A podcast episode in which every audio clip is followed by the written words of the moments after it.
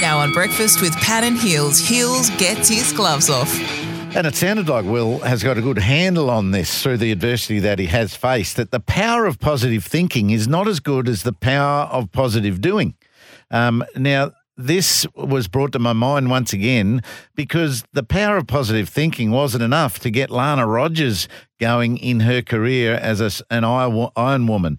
It's always been a big statement of our famed performance psychologist Phil Jauncey, um, and I now know it's definitely accurate when it nearly did claim that surf career of Lana until recently. Again, her re-emergence this weekend. Her home club being Noosa, um, I guess she's pretty used to training uh, with a coach and small groups or singularly, and after back-to-back wins uh, COVID, an injury, and a relationship breakdown, her performance stalled somewhat three years ago. Um, she was isolated and felt very responsible for all the time for pushing herself into training, then on the water in performance, then to the gym, and then to rehab while performances weren't happening as expected. So then the doubts start creeping in. Oh, I'm done. I'll, I'll, have to give this away. Never used to be like this. Um, but fortunately, she spent some time on the Gold Coast and was convinced by Naomi Flood to train and now compete with them.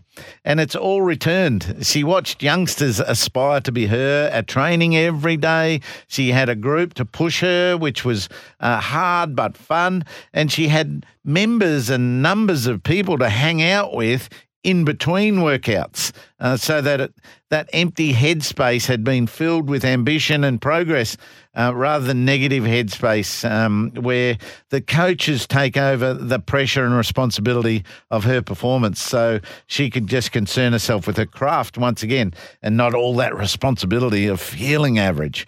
So when one of our great professionals feels like walking away, parents, beware for your kids it used to be fun, not heavy, or it needs to be fun and not heavy, whatever they're working at. So losses can hurt, but not participation.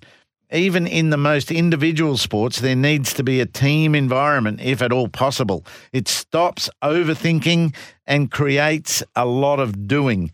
Now, question to our listeners what are some of the most individual hard training sports. We might be going to talk to a bloke who's right in the middle of one of those uh, in Matt Denny. Is it swimming? Is it athletics? What are, what else is out there where you just need to be careful not to be overthinking and being positive and aspirational forever. So 13 13 55, it's hard work.